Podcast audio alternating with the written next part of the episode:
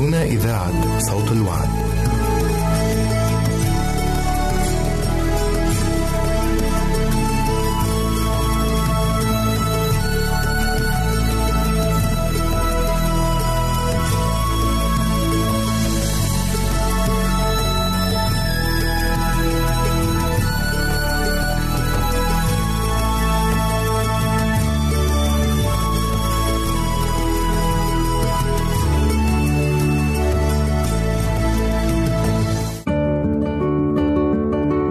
أعزائي المستمعين والمستمعات، راديو صوت الوعد يتشرف باستقبال رسائلكم ومكالمتكم على الرقم التالي 00961 76 88 8 419. نشكركم ونتمنى التواصل معكم، والسلام علينا وعليكم.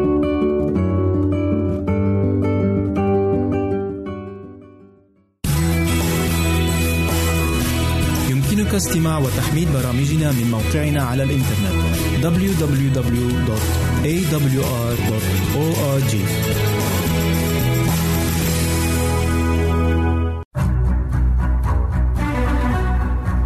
أعزائي المستمعين والمستمعات، تتشرف راديو صوت الوعد باستقبال أي مقترحات أو استفسارات عبر البريد الإلكتروني التالي radio@al-waad.tv، مرة أخرى بالحروف المتقطعة radio@al-waad.tv. والسلام علينا وعليكم.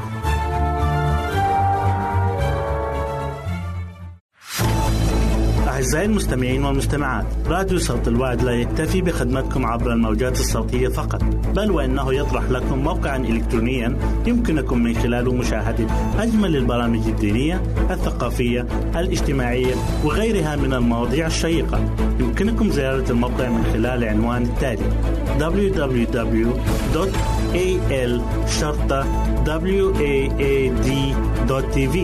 مرة أخرى بالحروف المتقطعة www.al-waad.tv. والسلام علينا وعليكم.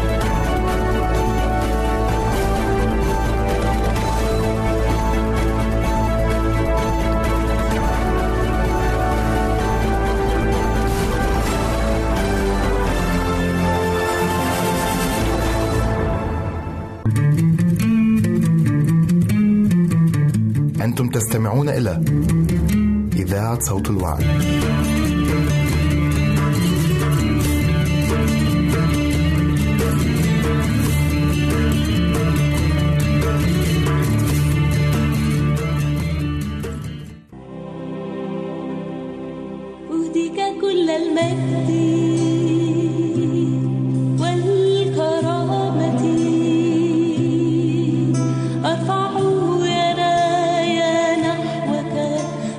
أسبح اسمك.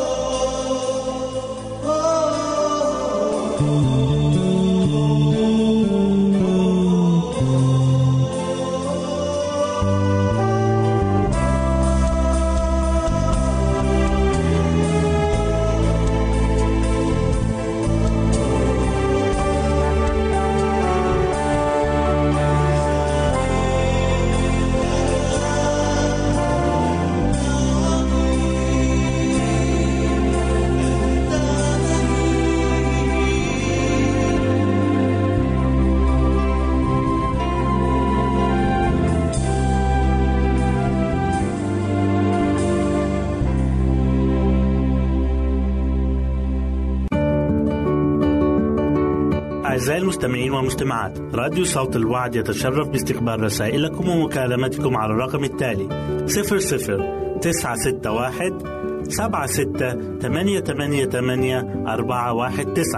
نشكركم ونتمنى التواصل معكم، والسلام علينا وعليكم.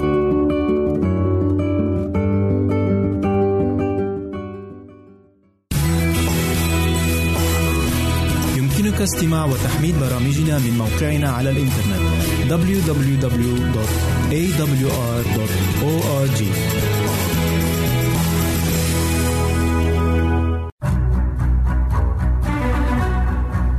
أعزائي المستمعين والمستمعات، تتشرف راديو صوت الوعد باستقبال أي مقترحات أو استفسارات عبر البريد الإلكتروني التالي radio@al-waad.tv. مرة أخرى بالحروف المتقطعة RADIO@AL-WAAD.TV. والسلام علينا وعليكم. أهلا وسهلا بكم مستمعينا الكرام في كل مكان. يسعدني أن أقدم لكم برنامج أطفالنا زينة حياتنا. تكلمنا في الحلقات السابقة عن بعض العادات الحسنة التي يجب أن نعلمها للطفل، وفي حلقة اليوم سوف نتكلم عن بعض العادات الرديئة. يقول كثير من الأمهات: نعم أن في أولادي عادات رديئة، وحتى أفضل الأولاد بعيدون عن درجة الكمال، ولكن هل كنا يقظين وحكماء في الساعة المناسبة عندما كانت الفرصة سانحة وكان زمام الأمر بأيدينا؟ ربما كنا مشغولين بأشياء كثيرة، ولو تداركنا الحالة باكرا ولم ندع الفرصة تفوت لغرس العادات الجيدة في الأولاد قبل أن يكتسبوا الرديء منها، لكنا وفرنا على أنفسنا كثير من الوقت والجهود وتعب الأعصاب لنا ولكل العائلة. ومعنى العادات الرديئة في الطفولة هي نقص في بناء الأخلاق وتقصير يقلل من سعادتنا في الحياة المقبلة. إن تغافلنا عن بناء الأساس الصحيح يؤدي بنا إلى تضحية الكثير من وقتنا وسرورنا، فلنتمسك بالفرصة الأولى عندما تسنح.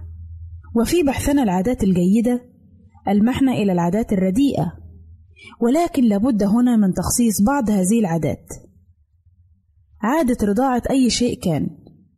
إذا ابتدأنا بالطفل الصغير نجد أن الأم ملومة في تعويد الطفل عادة رديئة، ألا وهي عادة المص. تعرف الأم أن الطفل لا يمكن أن يتناول الطعام كل ساعة، وأن الماء غير مضر، لا بل عنصر مفيد في برنامج الطفل اليومي. تحاول أن تسد جميع طلباته بين الوجبات بإعطائه الماء، وهكذا يتعود الطفل أن ينام أو يستلقى والحلمة أو المصاصة في فمه كل الوقت. يمتص بعض الأحيان الماء والأحيان الأخرى الهواء، وبعض الأحيان يتلهب المص دون أن يكون هناك شيء، فيتعود الطفل عادة المص. ومتى كبر قليلا تستمر فيه هذه العادة، فيعمد إلى التلهي بأي أمر كان يضعه في فمه. وإذ لم يكن له في هذه السن شيء من أمور الحياة يقضي فيه وقته، نراه يستخدم تلك الغريزة التي منحته إياها الطبيعة للحصول على الطعام والقوت، ويفسدها مستعملا إياها لأمور لا طائل تحتها، فيعوق بذلك التلهي نموه العقلي وحبه للاستطلاع واكتشاف الأمور في الحياة. لقد انقضى الزمن الذي كان يعطى فيها الطفل مص حلم مطاط لقضاء الوقت فقط، لا لتنيله شيئا، لا بل تسير به نحو العته والبلادة. مص اللسان. وأسوأ النتائج لعادة المص هو أن يعتمد الطفل إلى مص لسانه، إذ لم يكن هنالك شيء آخر يشغله. فيا أيتها الأم، أمامك هنا واجب الآن، فعسى أن تتحلي بالحكمة للتغلب على كل شيء ربما كنت أنت مسؤولة عنه إلى درجة ما. فحاولي أن يكون برنامج الطفل منتظما طبيعيا قدر ما تسمح لك به الأحوال، واصرفي ميل الطفل عن هذه العادة المضرة بإعطائه الألعاب الجذابة، واخلقي له الجو البهيج فينساها ويهجرها. عدم النوم دون قنينة يرضعها.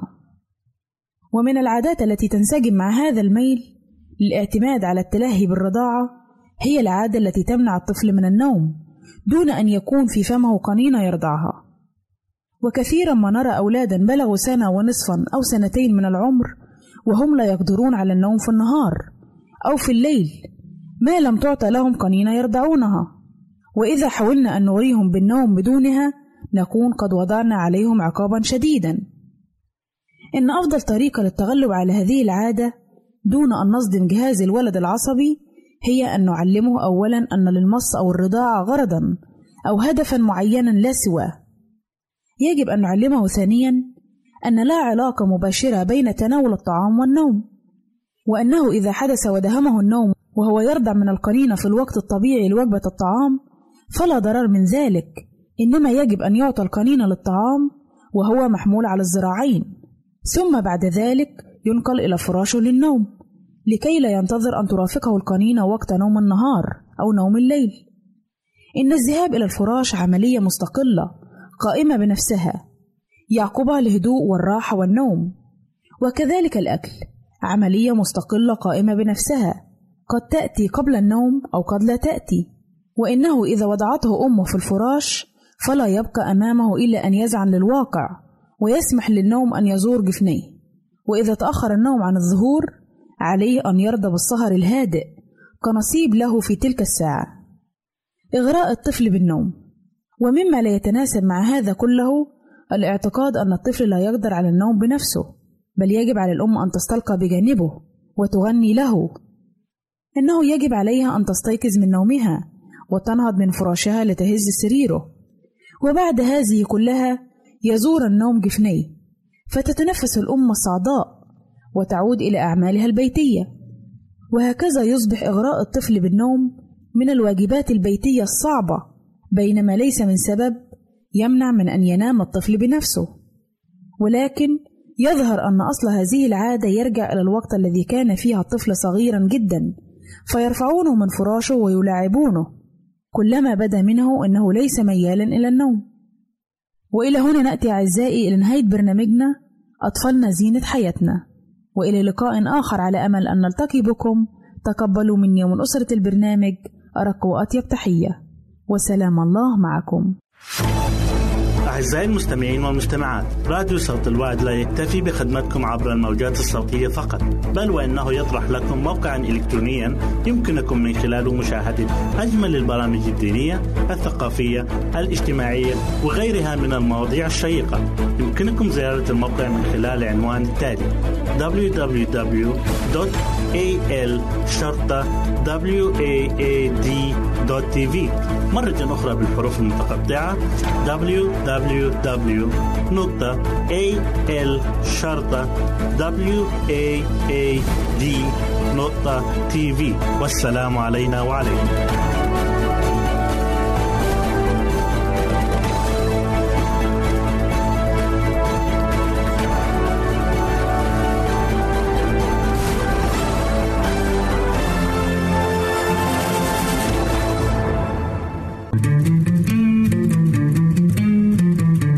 أنتم تستمعون إلى إذاعة صوت الوعد.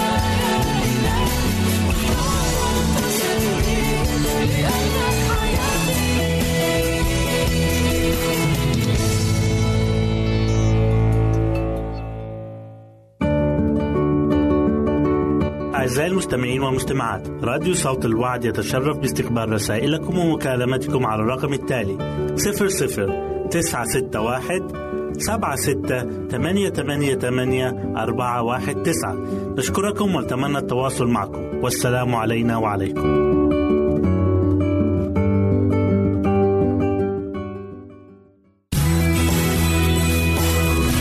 يمكنك استماع وتحميل برامجنا من موقعنا على الإنترنت www.awr.org.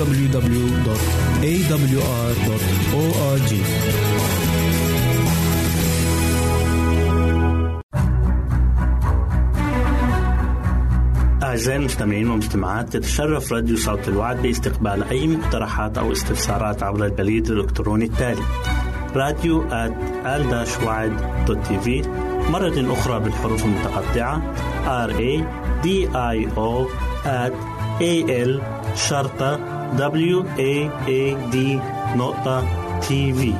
والسلام علينا وعليكم. حبايبي الحلوين، أهلا بيكم في برنامج قصص وحكايات لأحلى صبيان وبنات. قصتنا النهاردة عن ولد اسمه ماهر. مش عايز أقول بصوت عالي إن الولد ده كان كسول جدا، لأنه ممكن يزعل مني وأنا مش عايز أزعل حد مني، لكن الحقيقة إنه كان كسول جدا، ولو طلبت منه إن هو يعمل أي حاجة يقولك أنا مش قادر، وكل مرة تطلب منه حاجة يقولك عذر. يعني لو مرة مثلا قلت له خد كيس الفاكهة ده طلعه الماما فوق في الشقة، يقول أنا مش قادر، تقيل عليا. ولو قلت له اعمل حاجة مثلا في المطبخ يقولك لا ده مش شغلي، ده شغل البنات، أنا ولد. وأكيد طبعا كانت كل دي أعذار، ما كانتش سبب، إلا إنها كانت ناتجة بس عن الكسل. وده بيظهر في مواقف كتير في حياة ماهر، إنه طول الوقت تطلب منه حاجة يقول ما أقدرش، أنا مش قادر، مع إنها مواقف المفروض إن هو يساعد فيها، لكن في وقت اللعب لما يجي يلعب دايما جاهز وحاضر للعب، ما يقولش أبدا لأصحابه أنا تعبان ولا مش قادر. ومامته طلبت منه كذا مرة وقالت له ده مش عادل يا ماهر إن أنا أعمل كل حاجة لوحدي في البيت وإنت مش بتعمل أي حاجة إلا بتدور على اللعب وبس، ساعدني أنا محتاجة مساعدتك. لكن كلام الأم ده ما أثرش في ماهر أبدا، واستمر على الحال ده فترة طويلة جدا. وفي يوم من الأيام خطر على بال الأم فكرة، وقالت هو ده هيكون الدواء الشافي لكسل ماهر. في صباح اليوم التاني طول ماهر في النوم، وفات وقت ميعاد المدرسة، وكانت عادة أمه هي اللي بتصحيه الصبح، فكان يرد عليها هو نعسان، أنا مش قادرة أقوم يا ماما، سيبيني شوية، أنا بحب النوم. الأم سابته ينام براحته، ولما صحي كان الوقت اتأخر على المدرسة، فغضب جدا وزعل وطلب من مامته الأكل. فمامته قالت له معلش أنا ما حضرتش أكل، الوقت اتأخر. فقال لها وليه ما حضرتيش أكل يا ماما؟ راحت بصت عليه كده وابتسمت له ابتسامة غريبة وقالت له أنا تعبانة جدا، مش قادرة أجهز أكل. راح خرج من البيت وهو غضبان، مشي على المدرسة من غير ما يأكل، وطبعا وصل المدرسة متأخر. راحت المدرسة بتاعته نبهته بشدة قدام كل زمايله، زاد غضبه أكتر. وبعد ما خلص مدرسة راح وهو ماشي طلع على سور كده في طريقه هو وأصحابه، وقعد ينزل، راح فيه مسمار شبك في البنطلون بتاعه وراح مقطع البنطلون بتاعه. ولما وصل البيت قال لمامته يا ماما البنطلون بتاعي اتقطع، ممكن تخيطيه؟ قالت له معلش أنا مشغولة جدا مش قادرة. يعني هروح المدرسة كده يا ماما بالبنطلون مقطوع؟ قلت له عادي، وإيه يعني، روح بيه كده. فطبعا لما ماهر راح تاني يوم بالبنطلون مقطع قعدوا صحابه كلهم يضحكوا عليه في المدرسة.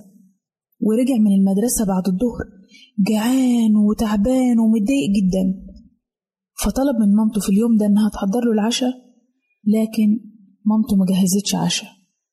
فراح استغرب كده، لأنه متعود يجي من المدرسة يلاقي الأكل جاهز. فراح قال لمامته انت ما حضرتيش عشاء ليه يا ماما؟ ما حضرتش، مش قادرة، أنا تعبانة النهاردة والصحون ما اتغسلتش. فراح رد هو وأنا عايز ألعب بعد العشاء. فمامته ما اهتمتش خالص بالأمر ولا اتحركت من مكانها، وفضلت قاعدة على الكرسي بتاعها ماسكة كتاب وقاعدة تقرأ فيه. فخرج ماهر من البيت وهو غضبان وقفل الباب وراه بشدة. وبعدين وهو ماشي في الشارع قاعد يفكر كده، ممكن تكون ماما فعلا تعبانة ومحتاجة حد يساعدها. ووقف متردد وتذكر اللعب وقد ايه هو هيتبسط في اللعب، بس كمان مامته تعبانة في البيت. وفي الوقت ده يا ولاد ماهر رجع لنفسه وندم على كل سلوك وعلى كل تصرف عمله مع مامته، وقرر ان هو يرجع البيت عشان يساعدها. راح بص كده من شباك المطبخ وقال لنفسه هي دي الفرصة عشان اعوض كل اللي فات. كان ماهر مع كل كسله ان هو يساعد في اي حاجة في البيت تلاقيه نشيط جدا جدا في اللعب، مع انه كانت طبيعته ولد طيب وحلو.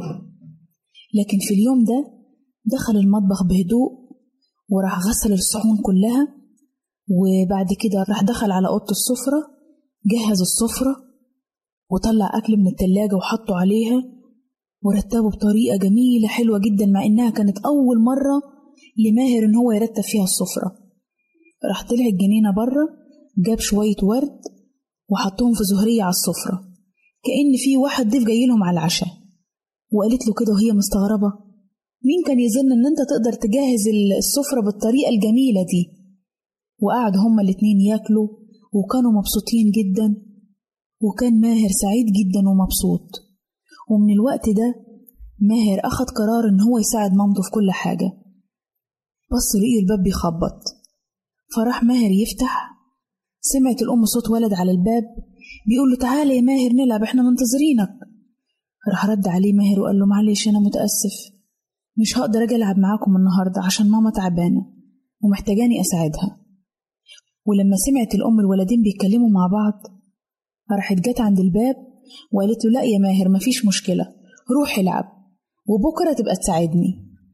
فراح طار ماهر من الفرحه وبقي مبسوط جدا، وكانت ديت اسعد مره لعب فيها واتبسط جدا.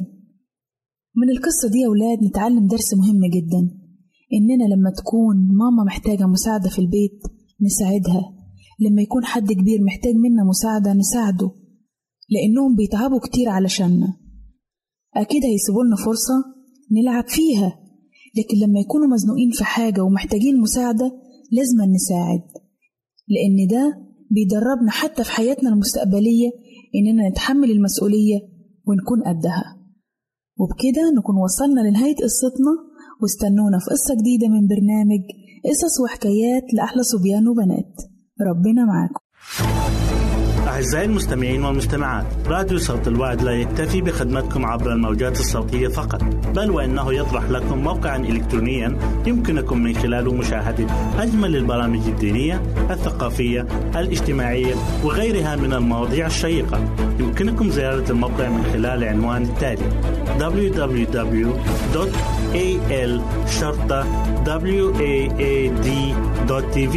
مرة أخرى بالحروف المتقطعة www.al-waad.tv. والسلام علينا وعليكم.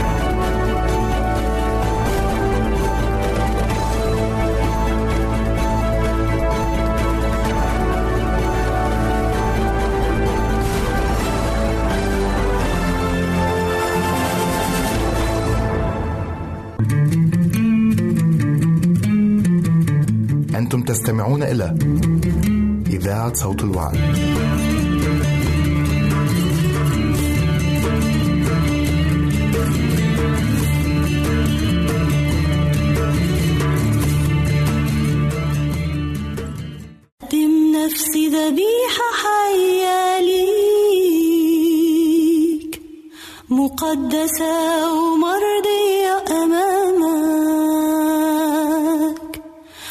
أكثر كل طيب عند رجليك، ما بقاش في حياتي غالي قدامك. بقدم نفسي ذبيحة حيالي مقدسة ومرضية أمامك، وبكسر كل طيب عند رجليك. ما بقاش في حياتي غالي قدامك،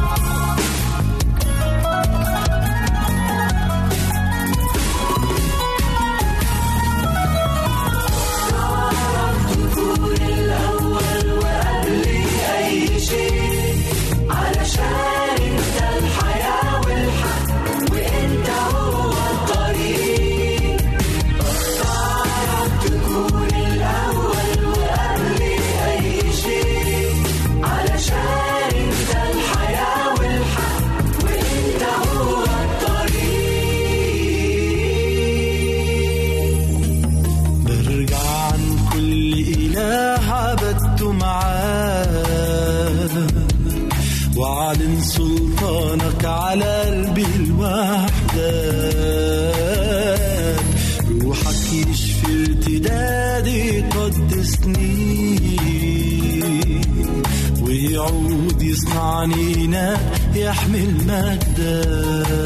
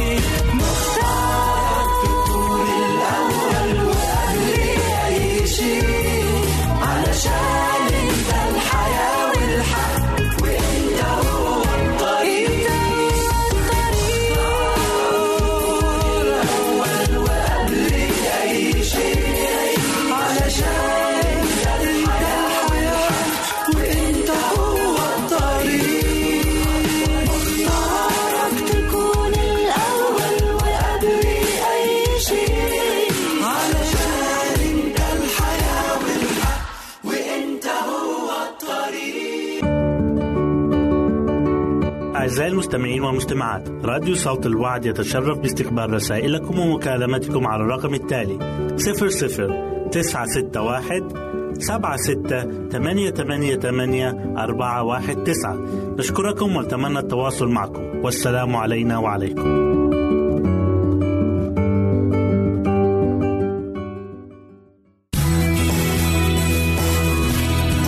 استماع وتحميل برامجنا من موقعنا على الإنترنت www.awr.org.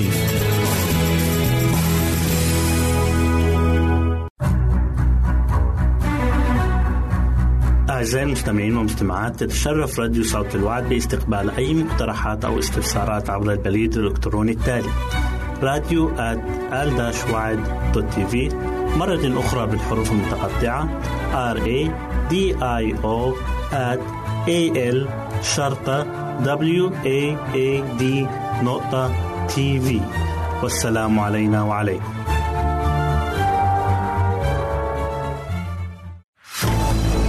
أعزائي المستمعين والمستمعات، راديو صوت الوعد لا يكتفي بخدمتكم عبر الموجات الصوتية فقط، بل وأنه يطرح لكم موقعا إلكترونيا يمكنكم من خلاله مشاهدة أجمل البرامج الدينية، الثقافية، الاجتماعية وغيرها من المواضيع الشيقة. يمكنكم زيارة الموقع من خلال العنوان التالي: www.al-waad.tv. مرة أخرى بالحروف المتقطعة: www.al-waad.tv.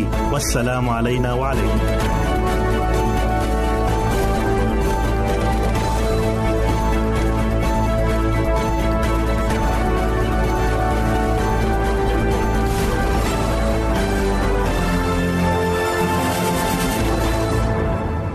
مستمعين الأفاضل، قال ألكسندر بوب: اعتني بالدقائق لأن الساعات تهتم بنفسها. أهلا بكم في حلقة جديدة من برنامجكم العائلي بيتي جنتي، وهي بعنوان ملء جيوب الزمن.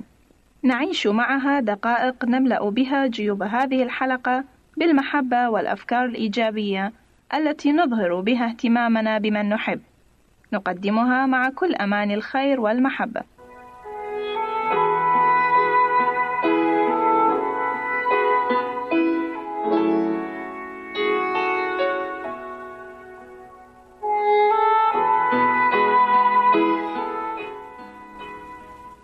إذا جاءتك التجربة لكي تؤجل قضاء أي وقت مع طفلك إلى أن يتوفر لك الوقت الكثير، فالفرص هي أن أطفالك سيتخرجوا من المرحلة الثانوية وأنت ما زلت تنتظر الوقت الكافي. قد لا تفكر أن ليس لديك الوقت لتقضيه مع طفلك، ولكنك في الواقع تملك الوقت. قد لا تكون ساعة، ولكن حتى 5 دقائق كافية لكي تعطي رسالة محبتك لصغيرك. الجيوب اختراع رائع يهدف إلى وضع الأشياء فيها، والجيوب عملت لكي تملأ ولكي تحمل نقودنا وكنوزنا، وهي أيضا للمفاجآت. وكما تعلم للزمن جيوب أيضا، دقائق هنا وساعات هناك، يمكن استغلالها بطريقة خلاقة. فعندما تفكر بملء حياة طفلك بالمحبة، قد يبدو هذا عملا جبارا وبالكاد تعرف أين تبدأ، ولكنك تستطيع البدء بتصور الزمن وكأنه جيوب صغيرة. 5 دقائق هناك تستطيع ملئها إلى الحافة الآن وليس غدا أو الشهر القادم أو السنة القادمة. فالأمهات العاملات بشكل خاص عليهن تشجيع عادة ملء كل جيب فارغة من الزمن بالمحبة في الحال، فيجب ألا يشغلن فكرهن قائلات: متى سأجد الوقت؟ ولكن بدلا من ذلك ليقولن: لدي 5 دقائق من الزمن، ماذا بإمكاني أن أعمل بها الآن لأنقل رسالة إني أحبك لابني؟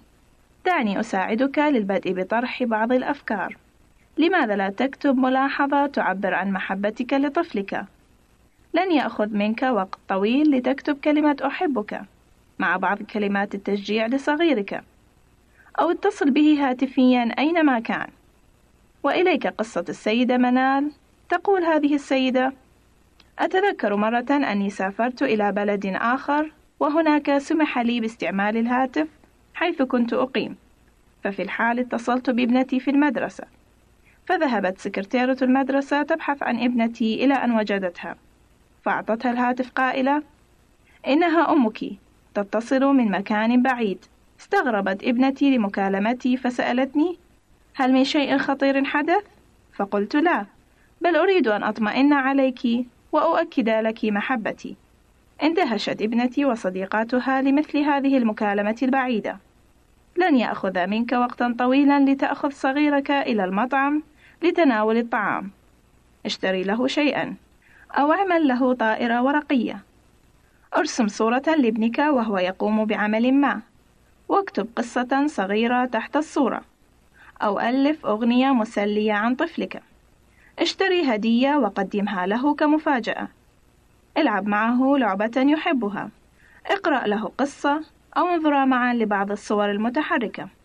وإذا كنت معه في البيت، تباريا معا في لعبة منافسة أو التماسك بالأيدي أو اشرب معه كأس عصير فواكه يحبها. اكتب ملاحظات محبة قصيرة وخبئها في أرجاء غرفته ليجدها في الأيام المقبلة. كل هذه الأفكار هي اقتراحات رائعة لملء جيوب 5 دقائق من الزمن. أعتقد أنك الآن قد فكرت بعشرات الأفكار الخاصة بك لملء 5 دقائق من جيوب الزمن. لماذا لا تبادر الآن وتمنح طفلك الاهتمام الذي يحتاجه ليشعر أنه مميز في نظرك وتملأ وقته بكل الرعاية والمحبة؟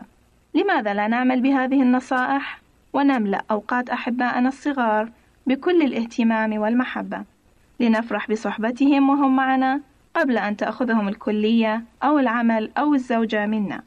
دمتم لكل هذه المحبة سندا، وهذه أمل نبيل ترجو لكم بركة الله، وفي سلام الله نستودعكم.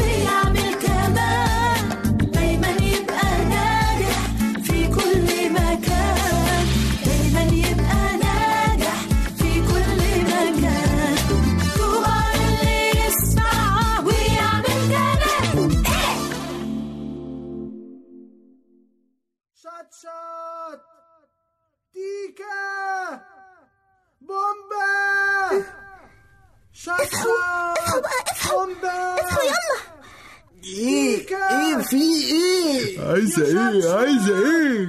سامعين اللي انا سامعاه ولا لا؟ تيكا ايه ده؟ انا بيتهيألي اني سامع صوت حد بينده علينا. ده شبه صوت جده. معقول يكون جده جاي ينقذنا؟ شايفين النور اللي جاي من بعيد هناك ده؟ ده اكيد جده. يا جده جده جده يا جده.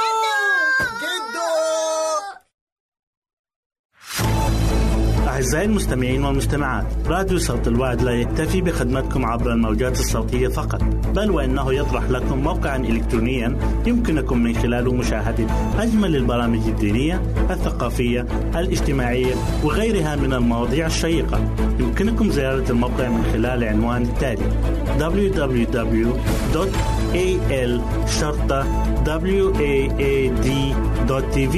مرة أخرى بالحروف المتقطعة: www.al-waad.tv.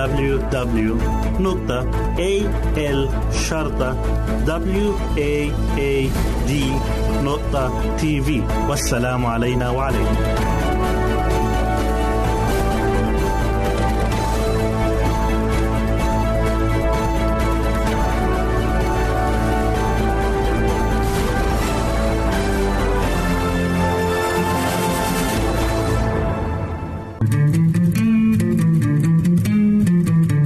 أنتم تستمعون إلى إذاعة صوت الوعد.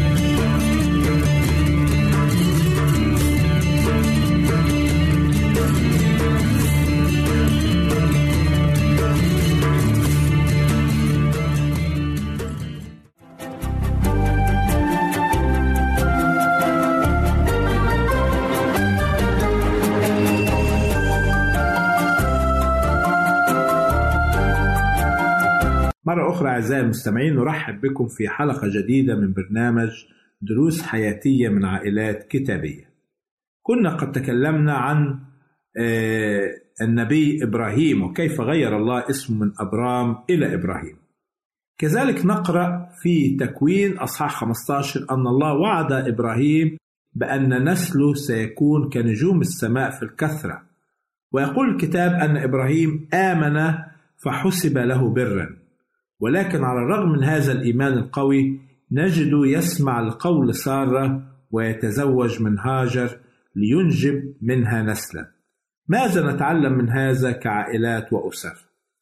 بالفعل كان إبراهيم لديه إيمان قوي في مواعيد الرب، ولكننا نجد يسمع القول سارة ويأخذ هاجر زوجة له ليرزق منها بني. قد يكون تصرف إبراهيم هنا له مبررات هو وضعها لنفسه. من الممكن أنه فكر أنه بهذه الطريقة يساعد في إتمام وعد الله له، ولكن لو كانت إرادة الله أن يعطي إبراهيم نسلا بهذه الطريقة لكان أخبره منذ البداية، ولكن نجد أن إبراهيم وسارة تسرعا في هذا الأمر، وهذا الشيء قد يحدث في بيوتنا بطريقة أو بأخرى. فكما كان الله يعتني ببيت إبراهيم وسارة، هو أيضا يعتني بكل بيت من بيوتنا وكل عائلة من عائلاتنا، وكما أعطى لإبراهيم مواعيد كثيرة فهو يعطينا أيضا مواعيد في الكتاب المقدس. ومع كل هذه المواعيد لنا آية هامة في الكتاب تقول انتظر الرب واصبر له. ولكن للأسف هناك العديد من الأسر والعائلات حدث فيها انفصال بين الزوج وزوجته بسبب عدم الإنجاب. هناك العديد من الأسر والعائلات عاشوا حياة فقيرة بسبب أمانتهم، وعندما أرادوا أن يصيروا أغنياء أدى بهم ذلك إلى السرقة والاختلاس والحصول على المال بطريقة لا ترضي الله. وأشياء أخرى مثل هذه تدفع البيوت والأسر إلى التسرع والاندفاع، ظانين منهم أنهم بتصرفهم هذا سيجلب السعادة والسلام إلى بيوتهم. أريد أعزائي المستمعين أن نقرأ آية هامة في سفر المزامير من الكتاب المقدس، المزمور 139 والأعداد 5 الأولى. تقول كلمة الرب: يا رب قد اختبرتني وعرفتني، أنت عرفت جلوسي وقيامي، فهمت فكري من بعيد، مسلكي ومربضي ذريت، وكل طرقي عرفت، لأنه ليس كلمة في لساني إلا وأنت يا رب عرفتها كلها. من خلف ومن قدام حاصرتني وجعلت علي يدك. عجيبة هذه المعرفة فوقي، ارتفعت لا أستطيعها. يجب أن نتأكد أن الرب يعرفنا جيدا، يعرف ما هو لخيرنا وسعادتنا. كثيرا ما نفكر خطأ أن المال والأولاد والأشياء المادية هي مصدر سعادتنا وسلامنا. صدقوني، حتى لو وجدت هذه الأشياء كلها عندنا، فإن مصدر سعادتنا وسلامنا هو الله نفسه. يجب أن نتأكد كأسر وعائلات أن الله لو لم يعطي الأسر أولاد أو مال فهو يعرف ما لخيرنا، ولتكن صلاتنا دائما لتكن مشيئته. بنعرف أن إبراهيم وسارة لم ينفصلا عن بعضهما بسبب عدم الإنجاب، ولكن نقرأ أنه عندما نزلا إلى مصر ليتغربا هناك بسبب المجاعة الشديدة في الأرض، طلب إبراهيم من سارة أن تقول أنها أخته. فهل هذا يعتبر خطأ؟ ولماذا تخلى عن زوجته في هذا الوقت الصعب؟ عندما ننظر إلى سارة وحياتها مع إبراهيم نجد أنهما عاشا معا، لم ينفصلا بسبب عدم الإنجاب. كذلك نجد سارة ترافق إبراهيم عندما دعاها الله أن يخرج من أرضه وعشيرته إلى المكان الذي يختاره الرب. لم تتردد سارة في الذهاب مع زوجها بالرغم من أنها لم تعلم المكان الذي سوف تذهب إليه، ولكن نجد بالفعل أنه عندما حدث جوع شديد في الأرض ذهب إبراهيم وزوجته ليتغرب في أرض مصر. ولكن قبل أن يصل إلى مصر طلب من سارة زوجته أن تقول أنها أخته. ونسأل لماذا طلب إبراهيم من سارة مثل هذا الطلب؟ نجد الإجابة في كلمات إبراهيم لسارة بأنها امرأة حسنة المنظر، أي جميلة، فإذا عرف المصريون أنها زوجة إبراهيم سيقتلونه من أجل امرأته. لذلك طلب منها أن تقول أنها أخته لكي لا يقتل. وبالفعل ده كان خطأ من إبراهيم، وهذا الخطأ كان دافعه الخوف من القتل، وهذا الخوف جاء نتيجة عدم الإيمان. هنا نندهش إبراهيم رجل إيمان، يأتيه وقت يضعف إيمانه ويخاف. كما قلنا سابقا أن الأنبياء ورجال الله جميعهم أخطأوا، الجميع أخطأوا وعوزهم مجد الله.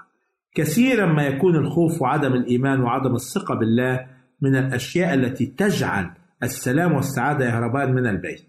هناك أشياء كثيرة في البيوت والعائلات تجعل رب الأسرة يخاف ويضعف ويتخلى عن بيته وزوجته، أو يفعل أشياء تتعارض مع عهود الزواج. الخوف قد يتسبب في بعض الأحيان إلى تدمير البيت والأسرة، ولكن شكرا لله عندما نفتح الكتاب المقدس نجد وعود إلهية قوية تشجعنا وتقوي إيماننا وتجعل الخوف يهرب وبعيدا، حيث نقرأ في سفر العبرانيين أصحاح 13 وعدد 6 هذه الكلمات: حتى أننا نقول واثقين الرب معين لي فلا أخاف ماذا يصنع بي إنسان.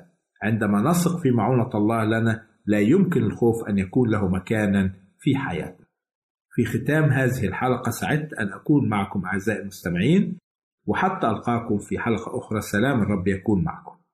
نرجو التواصل معنا عبر هذه العناوين: للتشات www.al-waad.tv، وللرسائل radio@al-waad.tv، والاتصال عبر الواتساب 961-76-888-419 961-76-888-419.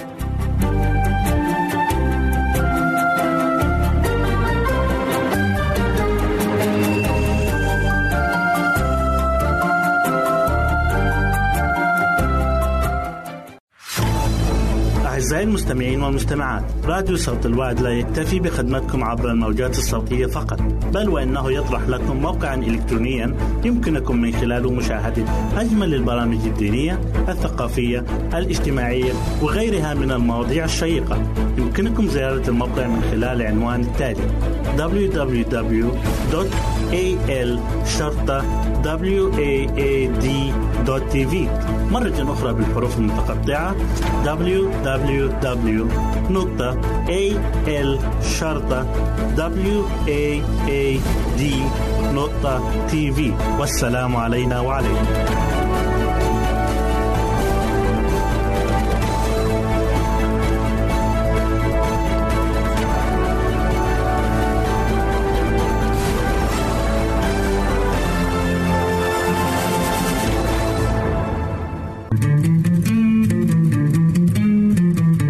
أنتم تستمعون إلى إذاعة صوت الوعد.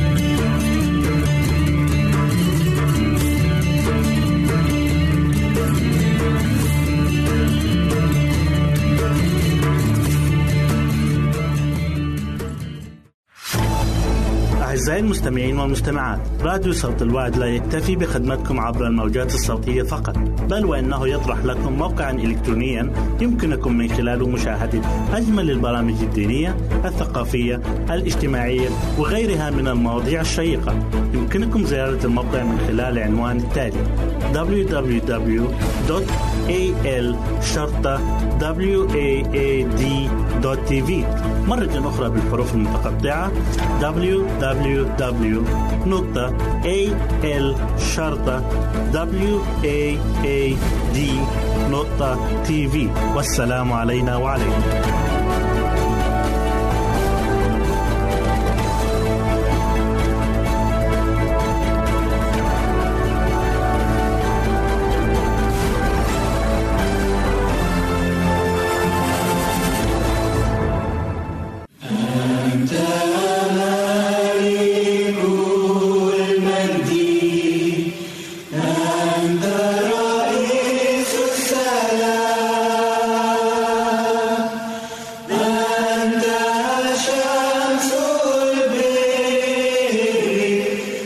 الشفاء في أجنحتك.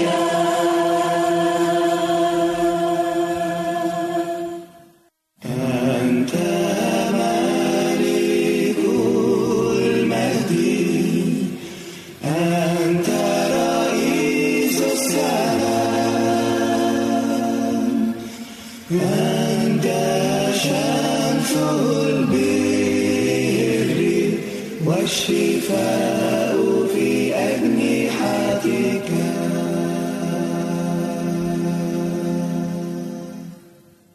أنت مالك المجد، أنت رئيس السلام، أنت شمس البر والشفاء.